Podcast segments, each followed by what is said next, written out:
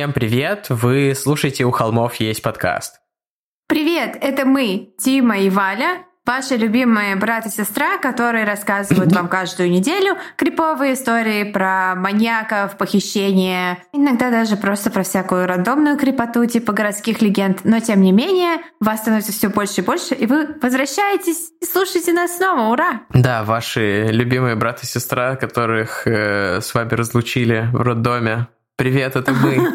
На самом деле мы, конечно, брат и сестра друг другу. Что-то я еще хотел добавить. А, просто перед, прямо перед выпуском в очередной раз читали отзывы, и большое спасибо всем, кто оставляет нам положительные отзывы везде, во всех соцсетях и на площадках, э, где мы размещаемся. Большое спасибо, мы это супер ценим. Если вы еще не ставили нам оценку, пожалуйста, пройдите и поставьте. Это помогает новым людям узнать о нас. Э, мы поднимаемся выше во всяких рейтингах, и нас находят находит все больше людей, и наша комьюнити разрастается, что плюс для всех, в принципе. Да, и через пару выпусков мы выберем самый клевый отзыв октября из Apple подкастов. И для того человека, который написал этот отзыв, от нас будет какой-нибудь клевенький сюрприз. Да, также у нас все еще есть приз за наш Инктобер, Холмстобер. Э, нам очень нравятся арты, которые вы присылаете. Пожалуйста, продолжайте. Ой, Несмотря там... на то, что октябрь уже на излете, но мы очень ждем. Там были потрясающие арты. Там была это Тамара Иванютина, инстаграм-страница Тамары Иванютиной, которая типа торты на заказ делает или что-то типа такого. Я орала. Да. Я реально орала. Еще мне очень понравилось э, день, когда был у нас... Все эти работы можно посмотреть в Инстаграме по тегу Холмс Тобер английскими буквами. Автопортрет в виде серийного убийцы, там тоже ребята отожгли. Еще есть девушка, которая рисует э, зловещих котиков каждый день. Это офигенно. Да-да-да. А еще есть классные совершенно, когда были мемы с маньяками, там тоже вообще было очень кайфово. И еще, э, да, вот девушка с котиками нарисовала прекрасного пару дней назад котика Коневского. Это просто э, шедевр. А еще есть э, девушка, которая нарисовала маленького милого Рамиреса с рогами. И маньяки в виде аватаров в игре типа Sims.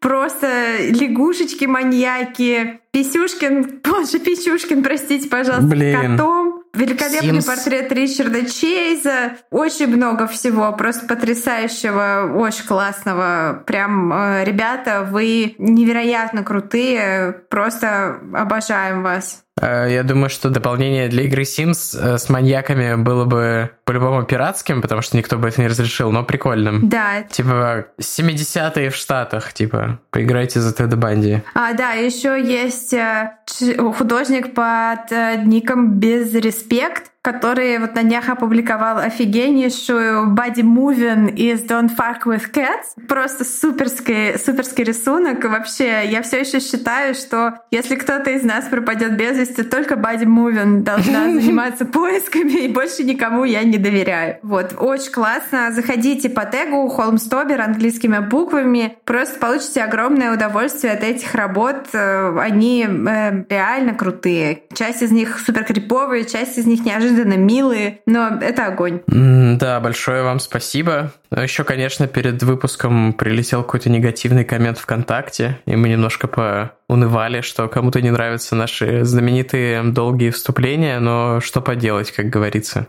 Не для всех. Не для всех, но я думаю, в этом и есть смысл. True Crime с комедийной ноткой, это реально не для всех. То есть многие люди хотят просто прийти и с порога загрузиться, там, чтобы как э, в фильме по Стивену Кингу Керри на них вылили ведро свиной крови. То есть вот они хотят чего-то такого. У нас, да, особенно в выпусках типа про Ричарда Чейза, там кровь, кровь тоже присутствует. Но, ребята, все таки мы другое. Так, что-то я еще хотела сказать. Ах, да, мои книги. я продолжаю рекламировать себя из выпуска в выпуск. Storytel. Можно послушать просто... аудиоверсию моего аудиосериала «Обряд». Извините, что ты хотел сказать? Валя просто единственный рекламодатель, который может себе позволить у нас разместиться с нашими ценами. Да, да, да. Именно так. В общем, а, по ссылке в, на нашем линк 3 можно найти 30 бесплатных дней на Storytel, где помимо моего аудиосериала «Обряд», а, за прослушивание которого всем большое спасибо, есть еще Модестов в аудиоформате. Модестов — это кровавые хроники российских маньяков. И еще куча всего классного там есть. Вот. И также на сайте моего издательства сайт клевер media.ru. Ну да я все размещу в описании выпуска, конечно. В общем, на сайте clevermedia.ru по промокоду у холмов английскими буквами, как слышится, так и пишется, знаменитая U, как в слове фак, вы получаете скидку 40% на мои книжки. А также скоро по этой ссылке, по этому промокоду вы можете получать скидки и на другие книжки этого издательства, которые мы будем эндорсить в этом подкасте. Вот. В частности, у них будет вот для всех, кому нравится история про Джипси Роуз и ее маму, вот это вот все про вот Мюнхгаузен by прокси. Вот у них скоро выходит книжка прямо по этой теме. Но об этом в следующих выпусках. Вот так. Что ты, Тима, смотрел? А, ты что-то хотел сказать, я как всегда. Не-не, я сказал, я пошутил про... Перебиваш. Я, я кстати, смотрел... уже не отвечаю на комменты, где кто-то пишет, меня бесит, как Валя перебивает. Я такая, меня бесит эти комментарии. Да ты уже не перебиваешь, просто у нас э, в первых выпусках, откроем вам немножко внутряночки, было правило красной бумажки, мы высовывали в угол экрана в фейстайме бумажку, когда хотел э, другой заговорить, первый заканчивал предложение и говорил другой, но потом мы забили, потому что мы просто научились э, чувствовать это да, во время да, выпуска. Да, мы просто стали крутыми, стали классными подкастерами. Ну, на самом деле, все благодаря вам, большое спасибо, что да. слушаете нас и что да. пишете и мы в курсе. нам всякое. Мы в курсе про наши недостатки. Типа лол, да. Благодаря вам. Типа, где, где конкурс «Перескажи выпуск в эмодзи», когда результаты его подведут? Да. Но там есть, там есть явный победитель с пересказом этих э, сатанинского этого, норвежских сатанистов. Да, если это были а вы, напишите нам. да. Мы что-нибудь вам закинем прикольное. Да, мы вам э, стикеры пришлем бесплатно. Собственно, если это же у нас был... остались, да, да, да, да, наверное. Ну, Блин, короче, у нас придумаем. наши процессы несколько более долгие, чем нам самим бы хотелось, но тем не менее мы ставим в приоритет просто выпуск новых эпизодов и надеюсь, что все согласны с тем, что ну, это правильно. Да. Ну да, я согласна, например. Что, Тима, что ты сегодня на этой неделе читал, смотрел что-нибудь э, из ряда вон выходящее, что чем хочется поделиться? Что-то я смотрел прикольное, но я, я забыл. Хотел посмотреть э, фильм про Северную Корею, документалку эту русскую, но оказалось, что компания, с которой я собирался в этот вечер, ее уже видела, и поэтому мы посмотрели какие-то странные видосы на Ютубе от какого-то странного YouTube-канала, Неплохо. Там много подписчиков у него, но при этом я о нем раньше не слышал. Не знаю, не буду его советовать, потому что видел у него только одно видео, не могу порекомендовать, так как, э, может быть, он, не знаю, расист или что-нибудь такое. Но видео про Корею у него занятные. Там он ходит, и ему какие-то там, типа, чуваки в поезде рассказали про реальную жизнь, а потом он пересмотрел свои видосы, и оказалось, что эти чуваки за ним ходили весь день, и это были местные КГБшники. Неплохо. Да, да. Ну, а я смотрю сериал под названием «Призраки поместья Блай». Мне он очень нравится, потому что я очень люблю бояться. Я смотрю его через футболку, натянув ее на лицо. Я смотрю одна, потому что никто не любит пугаться, кроме меня. И да, достаточно прикольно на Netflix. Ну а кроме этого, я перечитываю зов к Тулху перед сном. Я устроила себе настоящий Хэллоуин. Ребята, да-да, как-то так. Как, да, я помню, Валя часов, не знаю, в 11 вечера написала мне, слушай, а твой шорт-лист по Лавкрафту, я тут решила Я перечитать. читала когда-то в подростковом возрасте, я же ничего не помню, а тут же вышел этот сериал по книжке «Страна Лавкрафта», где как раз, я, кстати, не знаю, это дожило до какого-то из наших выпусков или это было вырезано, где ты мне сказал, что Лавкрафт расист, и там бла-бла-бла, все такое, и потом я стала об этом активно активно думать и поняла, что вот угу.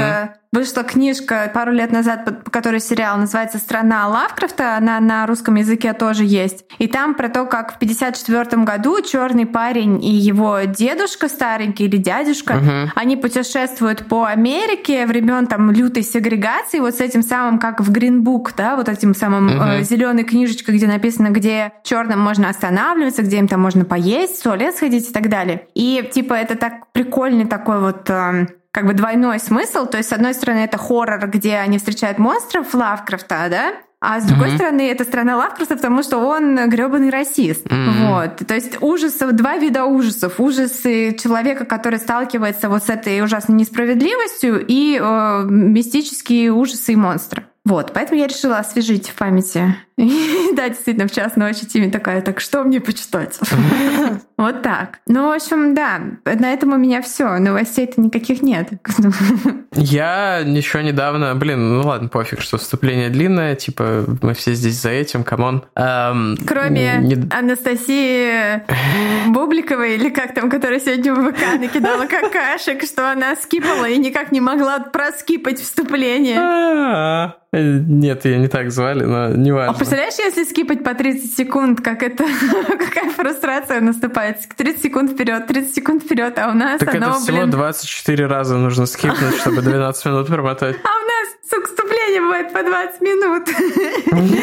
А, я недавно посмотрел подряд, ну, собственно, 11 сентября, как недавно, ну, какое-то время назад. Сначала United 93 посмотрел, и потом на следующий день посмотрел Zero Dark Thirty, который по-русски называется, они оба по-русски называются как-то тупо «Потерянный рейс», и цель номер один они называются по-русски. Там первый про то, как... Ну, я, я не смотрела. Прикольно? Ну, первый про то, как захватить... Ну, собственно, про сами теракты 11 сентября. И, мне кажется, некоторые люди могут не знать, но там было не два самолета, а четыре. Э, два самолета а, два врезались... самолета это была такая классная группа в 90-е. Да, там два врезались в башни-близнецы, один в Пентагон успешно, и один э, упал в поле. И рабочая версия, что пассажиры захватили... Ну, короче, захватили обратно контроль над рейсом и уронили самолет. Вот фильм про это, там типа реинактмент этих событий. А Zero Dark Thirty — это про миссию, которая выследила и убила Бен Ладена, собственно. Mm. И там есть... Вот фильм сам начинается с чего-то похожего на Абу Грейп. Ну, на самом деле, это не Абу Грейп, но Абу Грейп — это типа... Ну, там такая же тюрьма, типа. Черная Black Site,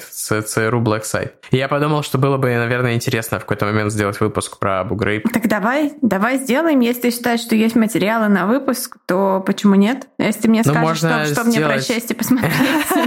Можно сделать такой альманах американских военных преступлений, типа Абу Грейб, Гуантанамо, всякое такое. Ну, я э, думаю, что это в комментах, если вам было бы интересно. Да, а пишите А сегодня у нас тоже Соединенные Штаты, глубокий юг. Ну, такой на самом деле. Ну, нет, все-таки глубокий юг. Короче, бомбило у нас свали очень сильно с этой историей.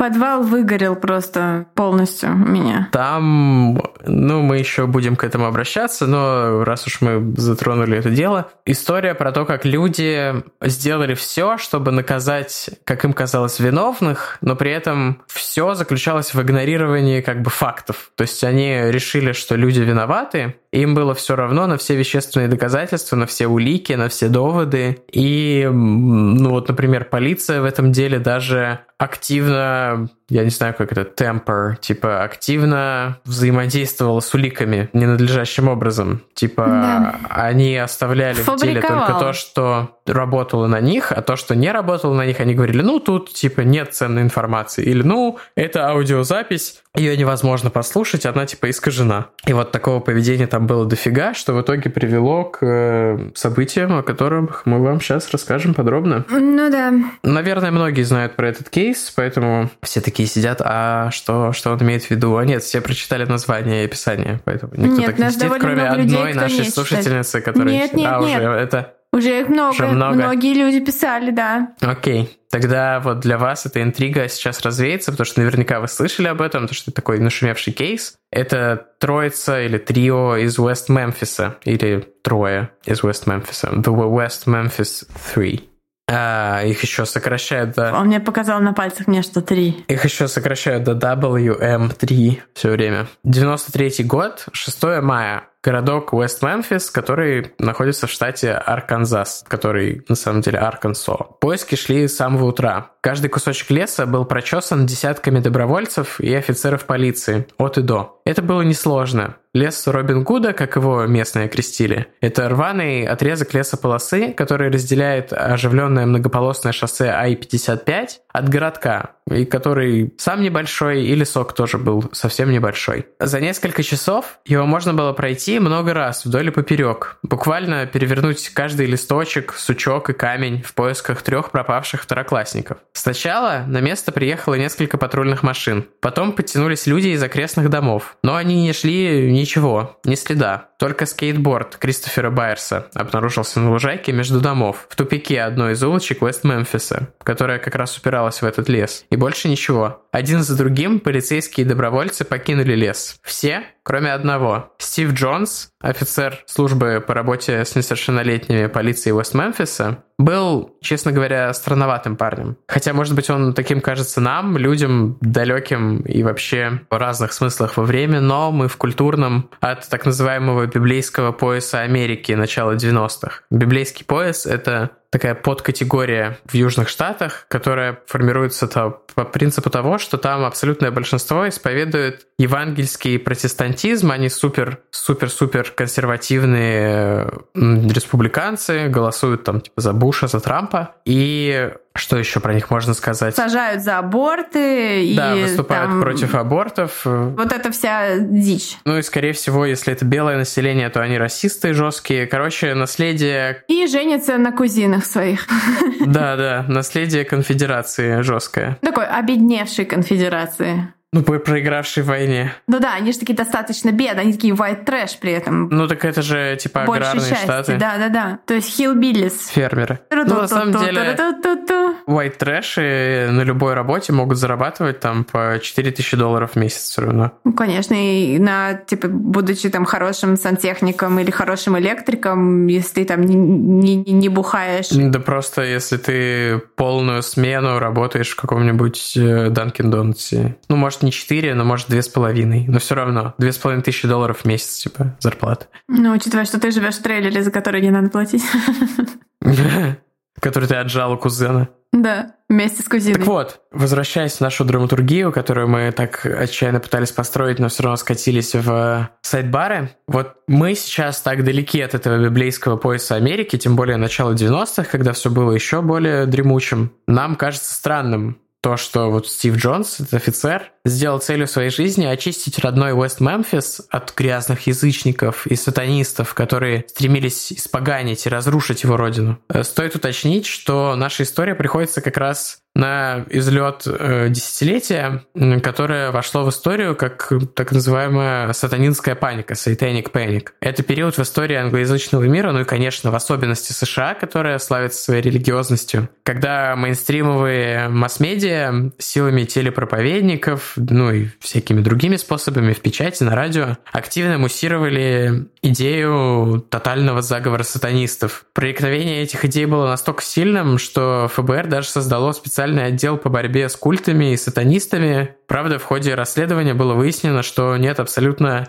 никаких поводов полагать, что такой заговор имеет место быть. Я думаю, что Еронимус и Варк к этому тоже в каком-то смысле руку приложили. Конечно. Но, впрочем, кто-то может сказать, что вот это вот э, выводы ФБР, что никакого заговора нет и не может быть. И есть часть того самого заговора, как часто делают конспирологические теории, зацикливаются сами на себя, что вот э, сатанисты так глубоко проникли, что есть даже в ФБР. Так или иначе, офицер Джонс считал делом чести очистить родной город от сатанистов, реальных, если такие, конечно, были в городе с каким-то там населением несколько тысяч человек, и всех, кто по каким-то параметрам подходил под их описание. Он верил в свою миссию добра искренне, поэтому его сильно насторожило, что трое восьмилетних мальчиков бесследно исчезли именно в полнолуние. У меня, кстати, в Инстаграме очень много знакомых стали тоже фазы Луны отслеживать и связывать свое состояние с фазами Луны, и я такой, господи, что происходит?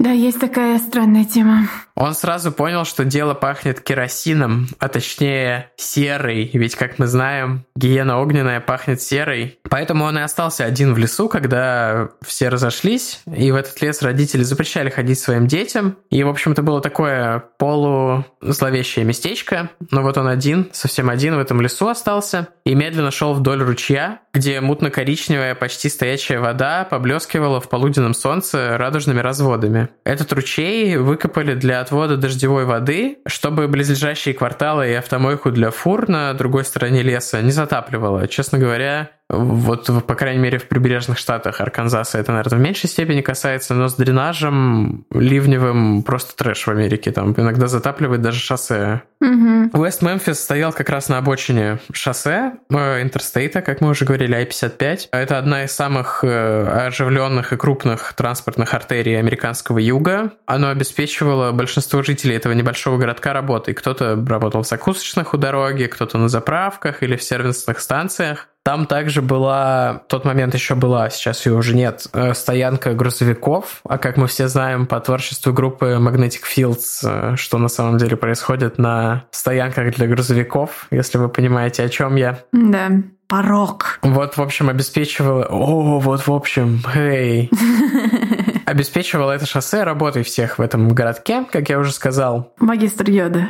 Но Стив ненавидел это шоссе, потому что оно приносило в город чужаков. А чужаки оставляют после себя идеи, которые тут же подхватывают голодные до новых впечатлений, скучающие подростки Вест-Мемфиса. И вообще они мусор, эти чужаки. Приезжают и развращают своими либертарианскими взглядами на э, штаны, которые идут до колена, а не до щиколоток. До шорт, я имею в виду шорты. Какая-то, в общем, кринжовая шутка вышла. Мне Короче... вспомнилось от твоего монолога монолог из э, фильма «Американская история» история X.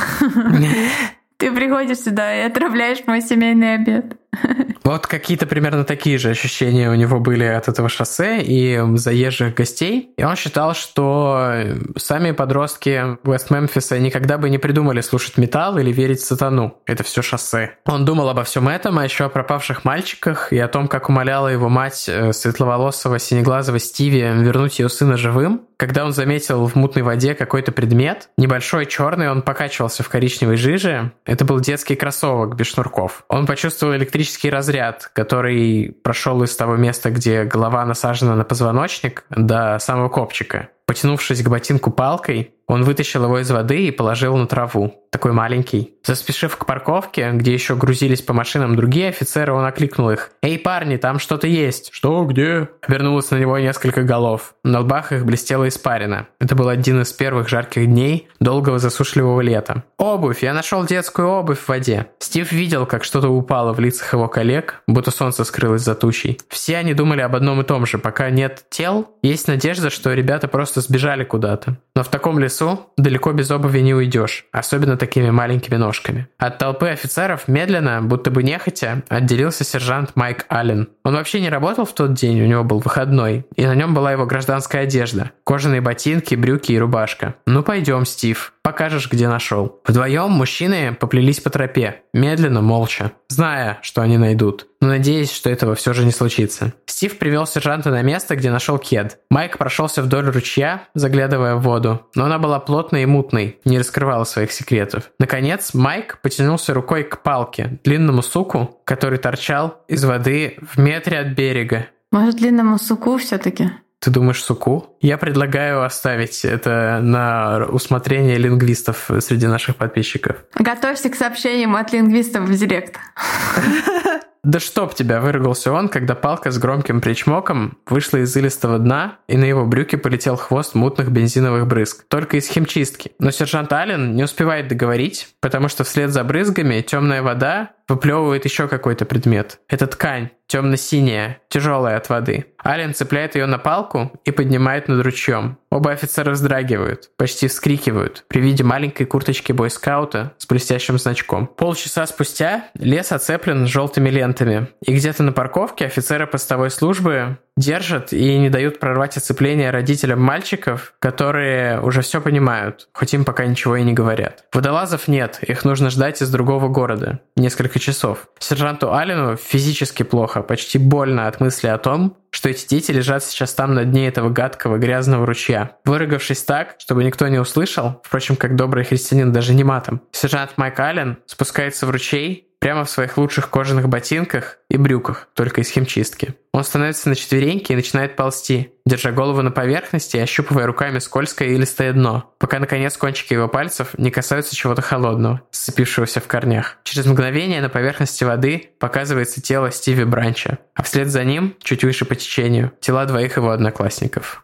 Мальчикам было по 8 лет. Крис Байерс, Стиви Бранч и Майкл Мур пропали накануне, 5 мая 1993 года. Все они были учениками второго класса местной начальной школы. Майк Мур был самым старшим из троих друзей. Он был бойскаутом и очень гордился этим, всегда носил форму, ну или, по крайней мере, свой наполированный блестящий значок. У него был э, светло-зеленый велосипед, совсем новенький. Все друзья и знакомые считали Майка лидером во всей этой тусовке. Стиви Бранч был ребенком развода. Его вырастил отчим Терри Хопс. Вместе с мамой, отчимом, младшей сестренкой они жили по соседству от Майка. Незадолго до даты исчезновения дедушка подарил Стиви новый красный велосипед. В день своей смерти он проехался на нем в первый раз. У меня есть э, какое-то ощущение, что это спекуляция, что создатели очень странных дел немножко вдохновились именами, потому что здесь есть э, фамилия Байерс и Майк, и э, для меня вот как-то, когда эти имена читал, я такой, блин, что-то знакомое. Ну, кстати, может, может быть, потому что это же очень резонансный кейс. Mm-hmm. Ну и то, что они ездили на своих великах. Да, да, и страшный лес. Может быть, э, создатели очень страшных дел откуда-нибудь из тех мест. Они больше вдохновлялись, конечно, фильмом Гунис, но все-таки, может быть, кто знает. Может быть быть Крис Байерс отличался от других детей. Он страдал с ДВГ. Мальчик жил с матерью и отчимом, который был человеком со странной репутацией. То ли наркодилер, то ли полицейский информатор. Он держал подпольный ломбард прямо у себя дома. Мать Криса все время работала, а отчим сидел дома, и ему, конечно, не хватало терпения на мальчика с синдромом дефицита внимания. Он ругался на Стива и даже иногда бил его. Но в целом, как скажут потом родственники и друзья, их семья была любящей и вот такой нормальной, согласно тем нормам вот того общества, в котором они жили. То есть, э, несмотря на ругань и битье, это типа, по мнению окружающих, не было абьюзом. Из трех лучших друзей Крис был единственным, у кого велика не было. Его родители не могли себе позволить купить ему велосипед. Он ездил на Бедняга. скейтборде, причем ездил он лежа на животе лицом вниз, как бы разгоняясь руками. То есть очень-очень опасно это делал. Ну, это почти скелетон. Да. После э, урока в день своего исчезновения тройка друзей отправилась кататься на велосипедах по району ну, на велосипедах и на одном скейтборде. Они должны были быть к дома к 16.30, чтобы пообедать и сделать уроки, но никто не забеспокоился, когда они не вернулись домой к тому времени. Последний раз их видели примерно в 17.30 на улице, которая как раз-таки упиралась прямиком в лес Робин Гуда. Они разговаривали с какими-то подростками, трое из которых были чернокожими.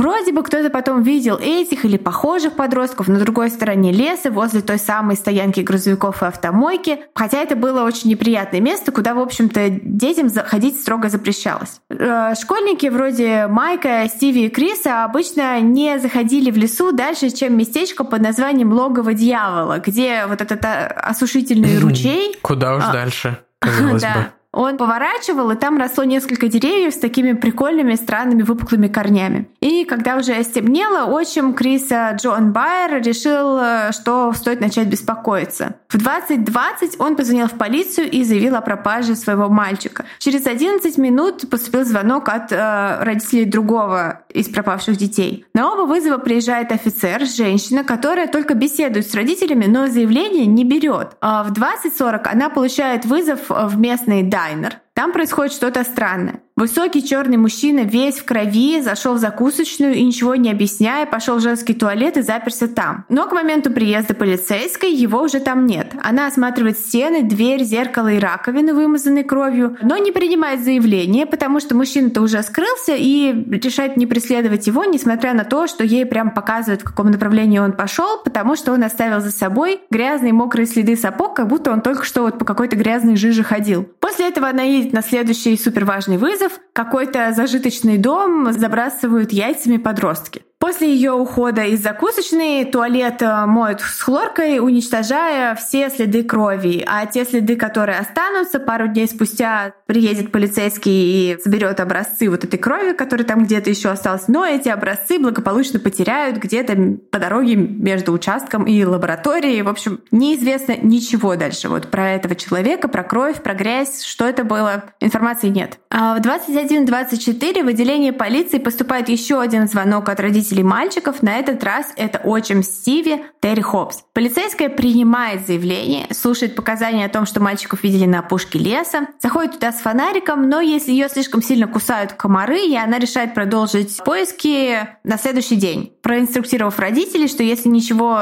не изменится к утру, то на рассвете полиция начнет уже основательно прочесывать лес. Несколько часов родители самостоятельно с фонариками ходят по лесу и зовут своих детей, но в ответ им не слышится ничего, кроме тишины и плеска того самого мутного ручья. После того, как тела троих школьников вытаскивают из воды на следующий день, странное поведение полиции не прекращается, а только лишь усиливается. Во-первых, шеф местной полиции отказывается от помощи полиции штата, сказав, что они вполне справятся с расследованием сами. Отказ этот не был мотивирован реальной силой или опытом отделения полиции Вест-Мемфиса, но тем, что шеф полиции держал зло на полицию штата за то, что они вскрыли махинации, кражи и присвоение имущества, которое шло вот в Вест-Мемфисе как это было, отдел по борьбе с наркотиками в полиции Вест-Мемфиса конфисковал, так я понимаю, из-за того, что вот это шоссе и остановка грузовиков, там был какой-то поинт, э, где, так скажем, э, вот как есть там шелковый путь или там из варяг в греки, вот там был какой-то наркопуть. И там был какой-то вот перевалочный пункт или что-то типа того, поэтому достаточно большой был отдел по борьбе с наркотиками в этом городе. Uh-huh. И они конфисковывали и оружие, и, собственно, наркотики, и автомобили конфисковывали. А потом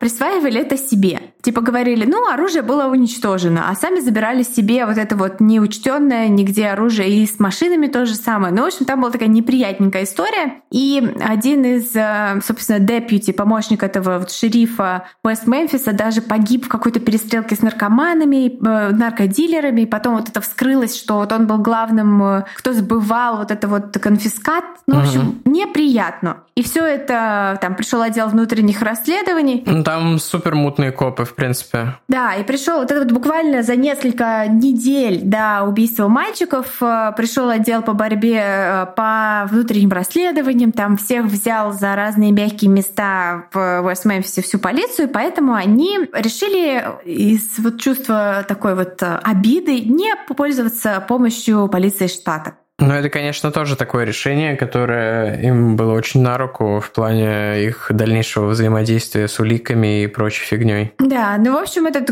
гордый и вспыльчивый южанин, шеф полиции, не был готов поступиться вот своей гордостью во благо расследования ужасного убийства трех восьмилеток, Вместо этого он поручил это расследование неопытным и да нельзя эмоционально вовлеченным в дела вот этого маленького городка местным копам. То есть, э, когда это убитые какие-то там дети твоих соседей, отношения совершенно ни о какой холодной голове речь не идет. Вот. Это uh-huh. только какая-то вот... Э, это эмоции самые настоящие, которые, в общем-то, берут вверх. И, конечно, хочется дать быстрые ответы. На самом деле, мне кажется, это дело вполне могло бы быть федеральным. Конечно конечно, конечно. Но вот это же как так же, как, если я не ошибаюсь, вот это Джон Бане Рамзи, девочка, звезда конкурсов красоты, которую, типа, убили при странных обстоятельствах у нее же дома. Ей было, по-моему, 6 или 7 лет, когда это произошло. И там тоже полиция отказалась от помощи ФБР. Это супер тупо. Это очень тупо. И дело до сих пор не раскрыто. А следующей ошибкой копов стала попытка скрыть детали преступления от прессы. На самом деле это довольно стандартная практика, но в случае с маленьким городком, где сплетни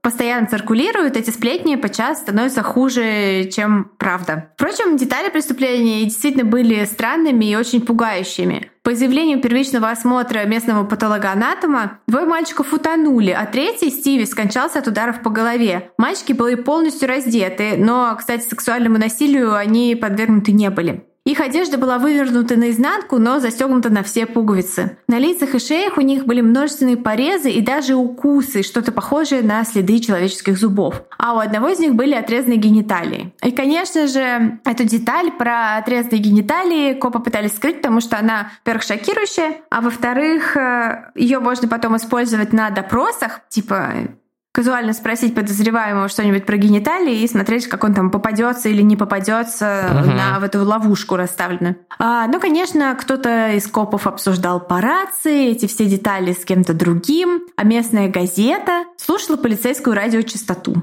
Поэтому новость это стала заголовком на первой полосе. Правда, в искаженном виде было сказано, что оскопили всех троих детей. Да. В тот же день выяснилось, что дело об убийстве присвоен номер 93 05 0666. И потом выяснилось, что на самом деле номер 555 это выяснила другая, более авторитетная газета, но это уже никого не волновало. Эти 666 кто-то там чуть ли не по приколу пририсовал. Ну, в общем, сами посудите. Логово дьявола в лесу, оскопление девственников в полнолуние, номер 666. Весь Уэст Мемфис стоял на ушах в поисках сатанистов, которые совершили, конечно же, эти страшные ритуальные убийства. И искать этих самых сатанистов козлов отпущения, скажем так, пришлось совершенно недолго. 6 мая, прямо в день, когда нашли тела мальчиков, и еще до того, как официальная экспертиза установила причины их смерти и травм, а на руках было только заключение деревенского патологоанатома, у следствия появился первый важный свидетель. Это был маленький мальчик, четвертый друг Стиви, Криса и Майка, который должен был поехать кататься с ними на велосипеде,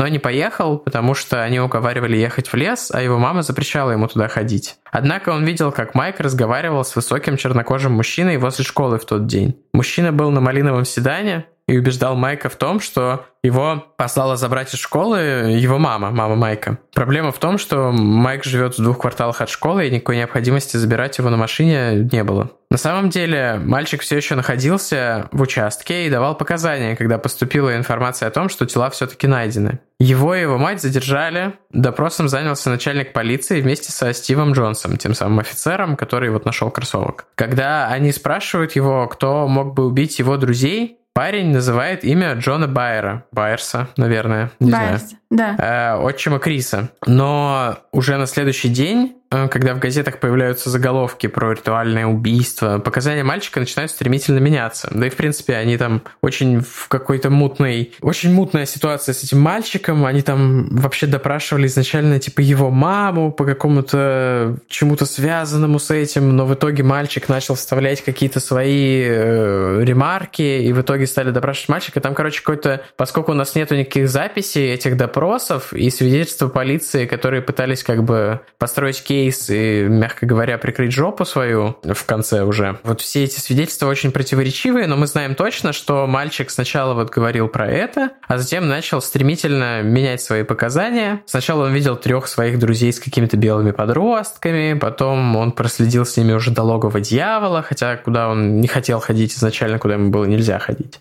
А потом они уже говорили, что... В смысле, потом уже он э, свидетельствовал, что его просили участвовать в убийствах. И в конце концов он 7 мая назовет имена тех, кто убил его друзей. Это Дамьен Эклс в возрасте 17 лет, э, Джесси Мисс Келли младший, прикольное очень имя, и Джейсон Болдвин, им также 17-16 лет на тот момент. Джейсон Болдвин вообще очень трогательно выглядит, он такой выглядит совсем как ребенок. То есть эти двое выглядят как бы чуть постарше, а он прям такой кудряш в очках. Мне кажется, Джесси Мискелли самый трогательный из них. Джейси Мискелли немного похож на Мэнсона, мне кажется. Он тоже невысокий, и у него такие волосы склокоченные. У него IQ что-то типа 67, то есть у него очень тяжелые задержки в mm-hmm. развитии и вот такая вот intellectually challenged, не знаю, как правильно сказать.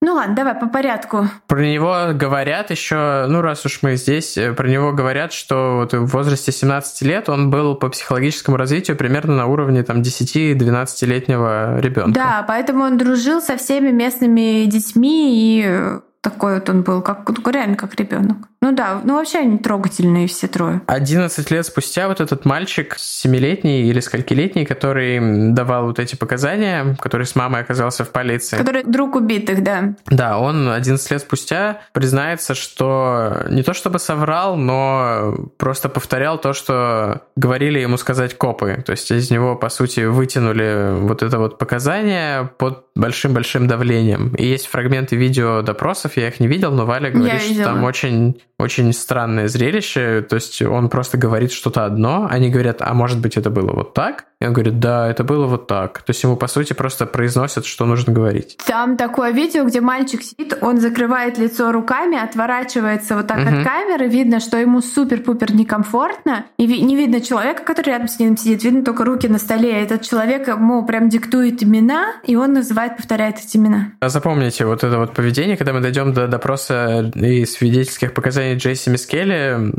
мы тоже об этом скажем еще. Джейсон Болдвин, один из обвиняемых этим мальчиком подростков, привлек внимание офицера Джонса тем, что был арестован вместе с друзьями за пару недель до этого. И он был арестован, потому что бил стекла в заброшенных машинах. Хотя, ну, блин, кто этого не делал? Мы как-то раз с друзьями перевернули заброшенную АКУ. Mm-hmm. Он был сыном женщины, больной шизофренией, и у нее была, ну, она страдала от зависимости от тяжелых наркотиков, и подолгу пропадала из дома, и старший сын э, был вынужден заботиться о своих младших братьях и сестрах. Джейсон, э, блин, как и многие подростки в 90-е, носил длинные волосы, такие у него спереди короткие, а сзади такие супер-супер длинные локоны, типа ну, такой Виктор Цой всегда живой. И слушал металл, что, собственно, и сыграло злую шутку в итоге с ним. 17-летний Джесси Мискелли, как мы уже говорили, имел большие задержки в развитии. Он много раз оставался на второй год. Он жил со своим отцом, очень таким тоже трогательным мужчиной, фермером. А, извините, с фермером. Это мой просто больной мозг говорит, что фермером. Он был механик, он был механик в автомастерской. Еще более хилбилли профессия. В одном из фильмов документальных показывают руки этого... Его тоже зовут Джесси Мискелли старший, соответственно, он старший, а его сын младший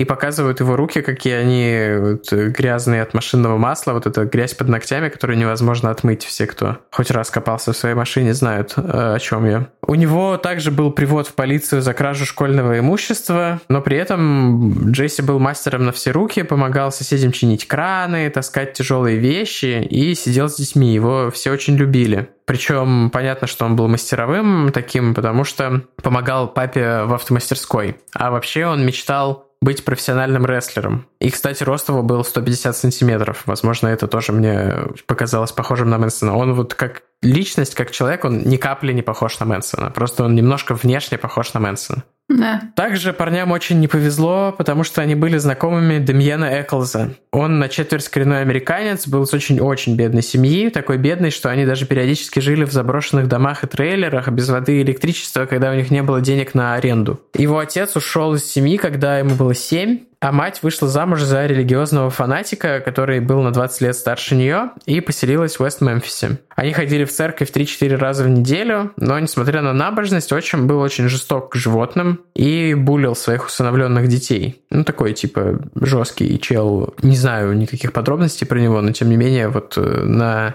жизни Демьена он не очень э, позитивным влиянием был. Я знаю подробность, что потом э, сестра Демьена обвинила обвинила отчима в сексуальных домогательствах, и поэтому мама ушла от него. Mm. Ну, то есть такая ужасная классика, такая американская готика.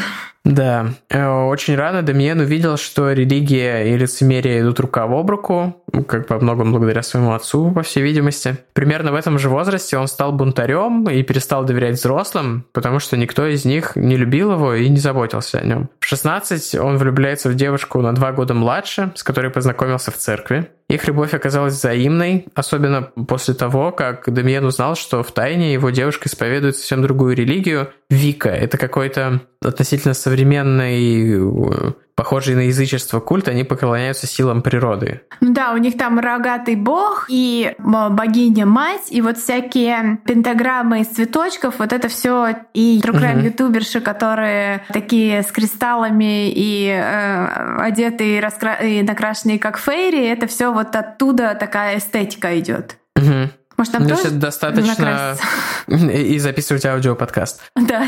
Это достаточно такое большое по количеству последователей течение, насколько я понимаю. Его тоже влекли духовные искания, он в каком-то смысле разочаровался в своей религии, хотя он долгое время будет придерживаться того, что он все же христианин. Он интересуется вообще разными духовными учениями и верованиями. Они счастливы вместе, но вскоре родители девочки заставляют ее разорвать отношения, узнав, что у них э, случается секс. Девушка находит другого парня, что, видимо, родителей не смущает, а Демьен не в силах справиться с собой, бьет ему морду, вступает с ним в драку, И девушка возвращается к нему после этого. Вдвоем они сбегают в Калифорнию, но их ловят на полпути. Такая история просто супер кинематографичная, да? Какая-то просто американская задница, и мальчик и девочка типа все кругом жесткие христиане, не такие, типа там, не такие, как все, и вот там кто-то кому-то бьет морду. Ну, то есть представляете себе такой, э, не знаю, фильм. Я прям вот вижу это, да, там сбегают в Калифорнию без машины, там чуть ли не босиком, без денег. Еще хуха, где ты считаешь, что он ее похищает, а потом оказывается, что на самом деле они влюблены. Да-да-да,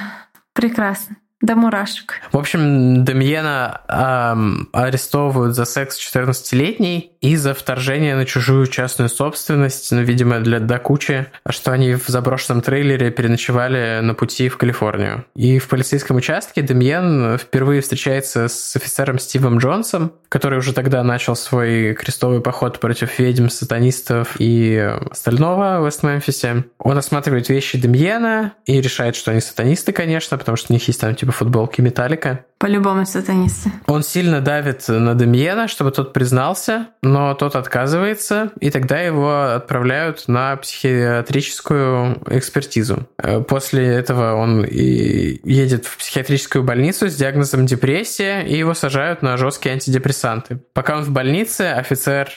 Валя предлагает его называть офицер Ван Хельсинг, кстати. Ну да, но это, Стив мне Джонс. Кажется, Просто иначе тут мне все время кажется Стив Джобс, и Стив Джобс преследует сатанистов. Что? В общем, они обыскивают его комнату с разрешения его матери и находят там коллекцию костей и черепов животных, книги про оккультизм и так далее. Когда Демьена отпускают из больницы, его мать бросает этого мужа-проповедника и переезжает в другой штат. Демьен страдает от разлуки с девушкой, она никак не выходит на связь, он не может ей дозвониться. А дело в том, что вот этот офицер, э, Стив Джонс, распустил по городу слухи, что Демьен убивает котят, щенят и все такое. Хотя никаких доказательств этому не было, насколько я понимаю. Девушка не, не могла общаться с ним, потому что это грозило серьезными проблемами. Демьян еще раз попадает в психиатрическое учреждение из-за суицидальных настроений. После выписки он едет прямиком в Вест-Мемфис, где селится с отчимом, проповедником. Но отношения у них, как вы можете догадаться, очень плохие. Демьян действует ему на нервы, и отчим подает заявление в полицию, что Демьян сатанист. Его арестовывают и снова отправляют в психиатрическую лечебницу. Алло, полиция, он сатанист. И Стив Джонс такой, я уже выехал.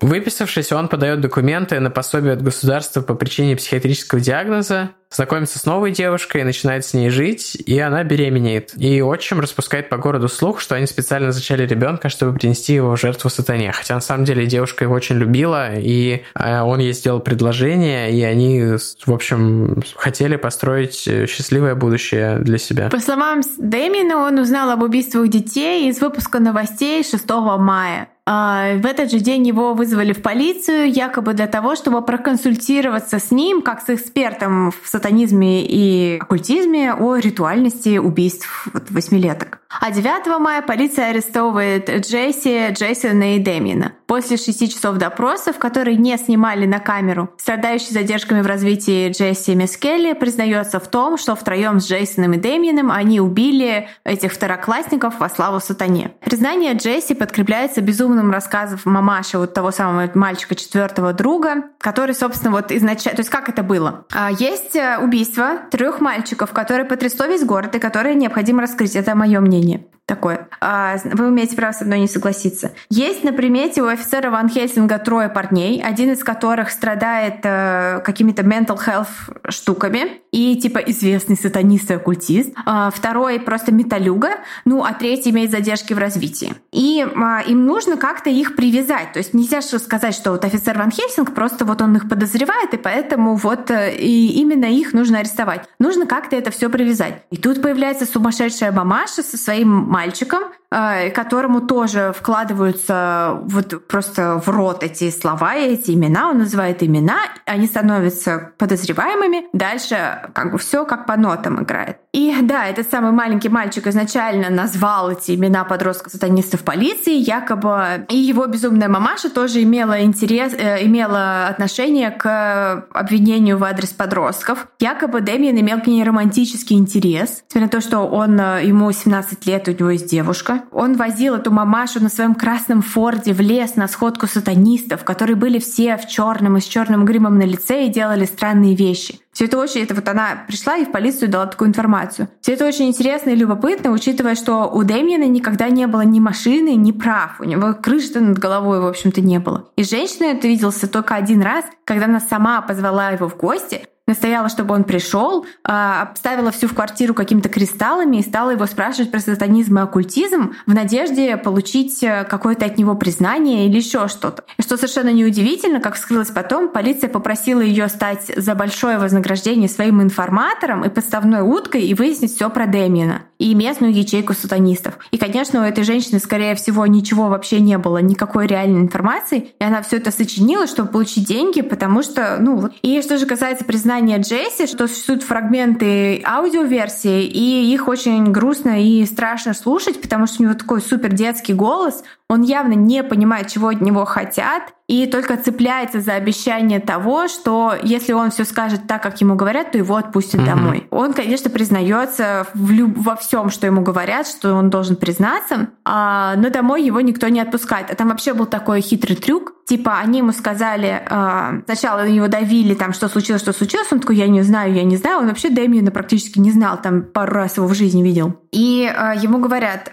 ты видел, как Дэмиен и э, Джейсон убивали этих мальчиков. Он такой, я не видел, я не видел, потом раз, уже говорит, что он видел. И тогда ему сразу приносят э, детектор лжи, полиграф, и его как бы на полиграфе тестируют. И, конечно, полиграф показывает, что он врет, потому что, блин, этого не было, это его просто заставляют это говорить. Ему говорят, ты врешь на полиграфе, потому что ты тоже убивал подростков. И все как бы. Дело в шляпе, и... Там еще мне кажется, очень такой показательный момент, когда они говорят, э, типа, во сколько это произошло. Он говорит, примерно возле полудня. Они такие, Было блин, темно. в полдень они еще были в школе, поэтому не может быть. Они его просто постепенно притягивают к, нужной, к нужному им времени. Но там, вообще, я так вообще. понимаю, уже у руля Ужасно. не этот чувак Стив Джонс, а нет, Гарри нет, Гитчелл, который вот возглавил Руководитель, это... да, вот этот э, главный такой усатый, усатая рожа мерзкая. Да, что просто, чтобы вы знали имя человека, который сшил это дело, Гарри Гитчелл его зовут. Или, да. Я, может быть, может, произношу не, неправильно, но вроде э, так. Да, и в итоге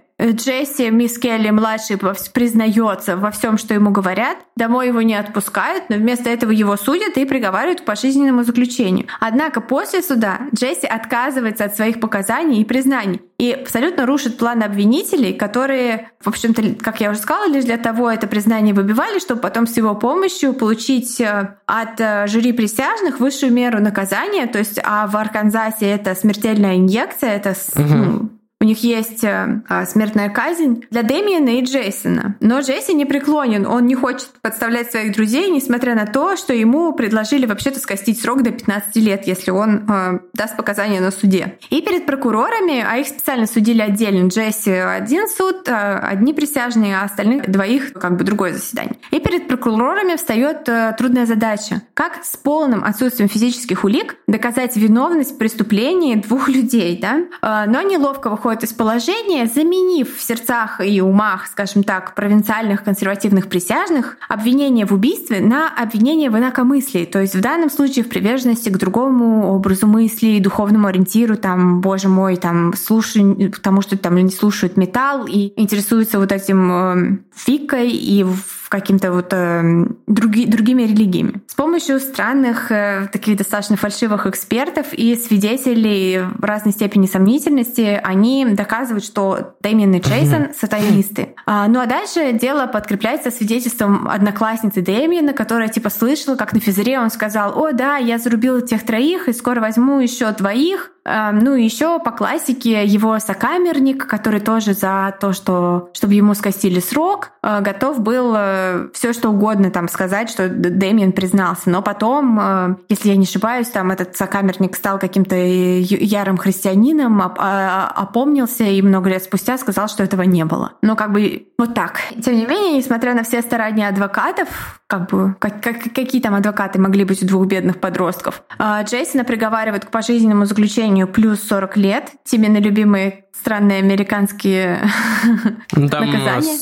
А, first degree murder — это пожизненное, second degree murder в два случая по 20 лет. А, ну а Дэмиена приговаривают к смертельной инъекции. И вообще еще важный момент, вот еще что касается показать, показаний Мисс Келли, что для меня вот стало таким открывающим глаза на несправедливость полиции. Там допрос длился 12 часов, а на суде была продемонстрирована запись в 40 минут, ну может не 12, ну типа около там 12 часов подряд, и запись, запись шла все это время, но э, копы вырезали только те 40 минут, которые э, соответствовали тому, что они хотят услышать от него. А судья такой, да, окей, и принял это. И вообще вот судья там тоже мразота. Да, как э, скан... Э, кричат, как любят кричать, или раньше любили кричать на стадионе Петровский во время матча «Зенита».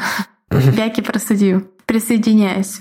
А поскольку, как мы помним, с самого начала местные копы отказались от помощи полиции штата, дело имело чисто локальный характер. Такой прессы, особой шумихи, там от пары газетенок местных все это освещало и все. И, конечно, так бы все и осталось, если бы не маленький кабельный канал, который, э, корреспондент которого посещал суды и что-то снимал на судах. Там было разрешение дано на видеосъемку этих судебных процессов. Ну, у них был вообще классный уровень допуска, на самом деле. Там очень подробно все снято. Это прям респект. А, в общем, да, ребята, этот маленький, никому неизвестный кабельный канал, который уцепился за историю и решил снять э, документалку об этом спорном деле, назывался HBO. И э, Тима смотрел документалку, я смотрела только частично. Расскажи, о своих впечатлениях. Да, в этой документалке первая достаточно странная, потому что, я так понимаю, это какой-то из дебютных еще проектов Джо Берлингера, и еще там был еще второй чувак, Брюс Синовский, у них вот был творческий союз по поводу этого дела, и еще они плотно сотрудничали с Металликой, кстати, поэтому в,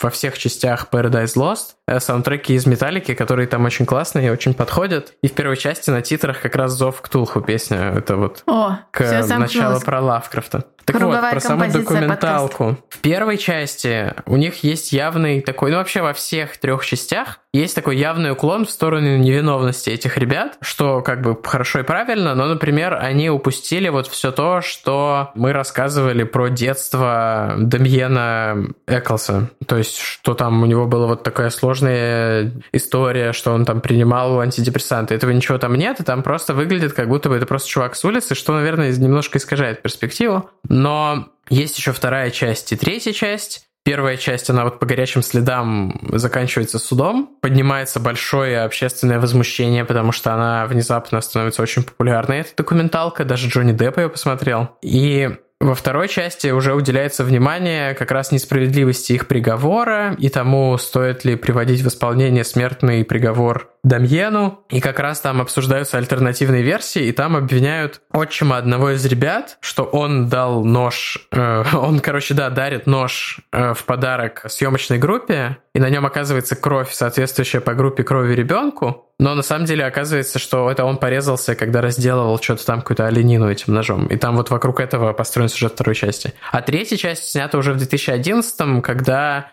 появились э, средства очень крупные в фонде поддержки этих ребят, и они смогли нанять классных экспертов и адвокатов, которые, кстати, по-моему, даже работали-то как пробона, что называется. И они смогли доказать с помощью уже физических улик, что ребят не было на месте преступления, что они не имеют к этому никакого отношения, ну, собственно, там, сразу забегая вперед, получилось так, что они все признались, там им предложили сделку, суд понимал, что сейчас будет разбирательство на много месяцев, что им придется признавать, типа, неправильность решений своих старых, и они предложили им сделку, давайте мы сейчас вам, как бы, сократим приговор вот по сегодняшний день, но вы, как бы, признаете свою вину по так называемому при признанию Элфорда. Это когда ты признаешь себя невиновным, но формально добровольно соглашаешься с приговором, и типа ты вот как бы признаешься, не признаваясь, просто чтобы вот э, суд э, считал приговор целесообразным, и ты не мог высказать претензии суду по поводу того, что тебя несправедливо осудили. И Джесси и Демьен сразу такие, да, окей, а Джей, Джейсон, был единственным, кто хотел настоящего нового суда, но он не хотел подставлять своих друзей, вот товарищей по несчастью, и тоже подписал это соглашение. И прокурор или кто там, пристав, не знаю, на суде сказал, что типа да, они были виновны, я считаю, что никаких других расследований быть не должно, хотя весь суд заключался в том, что они произнесли причины, по которым они не могли быть виноваты в этом преступлении, все это признали, и они вот по этой специальной процедуре признали свою невиновность, как бы соглашаясь с приговором. И это так тупо, что они до сих пор формально являются убийцами, отсидевшими срок, при том, что все улики, в том числе Джон Дуглас был в этом, в этом комитете, который выступал против э, того, чтобы их осуждали. Но при этом вот они как бы формально виновны. А еще прикольно, там Валя говорила про следы укусов на лице у мальчика. Позднее оказалось, что это все в большей степени связано с посмертными увечьями, нанесенными телом, телам да, животными. Я, да, я здесь возьму слово. Эм, как Тима уже сказал, Джонни Депп посмотрел документалку, а также Шон Пен и даже Эдди Ведер из Pearl Jam. И еще куча всяких знаменитостей, которые просто какие-то америкосовские. Мне их имена ничего не сказали, поэтому я решила вам их не передавать. И да, там были какие-то благотворительные концерты и фандрейзеры, и собрано было большое количество денег на то, чтобы провести настоящие экспертизы. Вот, потому что никто не собирается проводить экспертизы, если есть осужденные убийцы, которые сидят в тюрьме. То есть ДНК, не ДНК не колышет. Но ДНК-экспертиза была проведена, и было обнаружено, что ни на одном предмете с мест преступления и на телах мальчиков нет ДНК ни одного из осужденных вот убийц. Но под веревкой, а, которые были связаны руки Стиви, вот между запястьем и веревкой mm-hmm. нашелся волос э, с головы Терри Хопса, его отчима. А алиби на ночь с 5 на 6 мая 1993 года у Терри Хопса нету. И кроме того, на простыне, которой было укрыто тело одного из мальчиков после того, как его извлекли из воды, на, был найден волос неизвестного черного мужчины. Как он там наказался, неизвестно, но вот так. Ну а укусы и кастрация могли быть результатом укусов черепах, которые водились в этом ручье. Вот. Э, там черепахи такие, как бы не представляете себе вот этих маленьких черепашек, которые в террариумах живут, а такие огромные твари с такими чуть ли не клювами. Ну, биологически это называется клюв. У меня была черепаха. Да, так показала независимая экспертиза. И, собственно, имея на руках вот эти все э, хороших адвокатов, проплаченных там каким-то образом э, Джонни Деппом или бесплатно работающих. Джонни, Джонни там Депп, был целый вот, фонд. Вот Шон Пен мне не нравится, потому что это официально известно было, было обвинение и все такое, что он свою жену Робин Райт избивал. С Джонни Деппом там какая-то спорная ситуация, какие-то там, там по-моему, уже все решилось что в сторону ее... Джонни Деппа. Да, в сторону Джонни Деппа, но я не вникала, поэтому он у меня такой со знаком вопрос, чувак. Шон Пен со знаком минус. Про, про Pearl Jam ничего не знаю, была на концерте, мне не понравилось. Это такое. Но, тем не менее, ребята сделали вот то, что сделали. Трое, троих из Вест-Мемфиса освободили. Но, конечно, безумно обидно то, что э, из-за того, что они совершили вот эту так называемое признание Алфорда, угу. вот как, который Тима объяснил его суть, формально нет никаких поводов э, возобновить поиски настоящих убийц. То есть... Это супер тупо. Это так сказал прокурор, что типа дело исчерпано, вот подсудимые, типа они да, виновны, да, все, да. дело закрыто. И, между прочим, родители двоих мальчиков согласились после появления новых улик с тем, что э, подростки были осуждены несправедливо, и э, поддерживают их, и там чуть ли не дружат с семьями. Есть, э, ну, если кому-то будет интересно, посмотрите документалку, она есть на Ютубе, даже в русской озвучке, и там очень активно выступает один из родителей, Джон, я забыл фамилию, потому Байерс, что у него он как... отчим. Джон Байерс, это такой э, реднек бородатый. Да-да-да, но... Вот его как раз вот этот э, А, Джон Марк Байерс, да, точно. Да, его четвер... фамилию, получается, взял ребенок, то есть его... Да, он да, же да отчим. Четвертый вот этот друг, который маленький мальчик, которым проманипулировали, и он назвал имена вот этих подростков. Угу. Он изначально сказал, когда его спросили, как ты думаешь, кто их убил, он, кстати, назвал имя вот этого да, Джона Да, его потом еще арестовали за нелегальную продажу этих prescription drugs. Короче, он супер Ну, он, мутный он, тип. он очень мутный. Ну и там вот первые две части Paradise Lost, он э, прям орет, там он делает реконструкцию могил уби- ну, этих вот э, осужденных чуваков троицы и сжигает их могилы и танцует на их горящих могилах и вообще он Ну, то есть супер странный кто- какой-то кто ультовый христианин. да? А в конце он их прощает и понимает, что он был неправ, просит прощения. И есть очень драматичная фотка, где он обнимает отца Мискелли. М. Короче, я очень советую эту документалку. Мисс Келли Мимимишка. А, а я читала, когда готовилась э, к подкасту, я читала книжку Devil's Knot э, автора ее зовут Мара Леврит. И по этой книжке был снят фильм с Колином Фёртом и Рис Уизерспун пару лет назад. Рис Уизерспун играет маму одного из мальчиков. М, Прикольно, надо посмотреть. Вот. А, в общем, все парни вышли на свободу, но как бы только для Демьена жизнь как-то повернулась более или менее... Ну, то есть мне известно только про Демьена. Другие чуваки Мгм. там как- как-то живут, да? А Демьен, он побывал и на телевидении и записывал альбомы вместе с Pearl Jam, и что-то еще он там делал. Короче, много где он засветился. А сейчас он работает, если я не ошибаюсь, оккультным фокусником. И я нашла его инсту. Она безумно интересная. То есть, э, э, вот если бы я зашла в эту инсту, не знаю ничего, я бы сказала, а, ты какой-то сатанист. И, кстати говоря, на него, под- под- на него подписан мой бывший издатель. Прикол.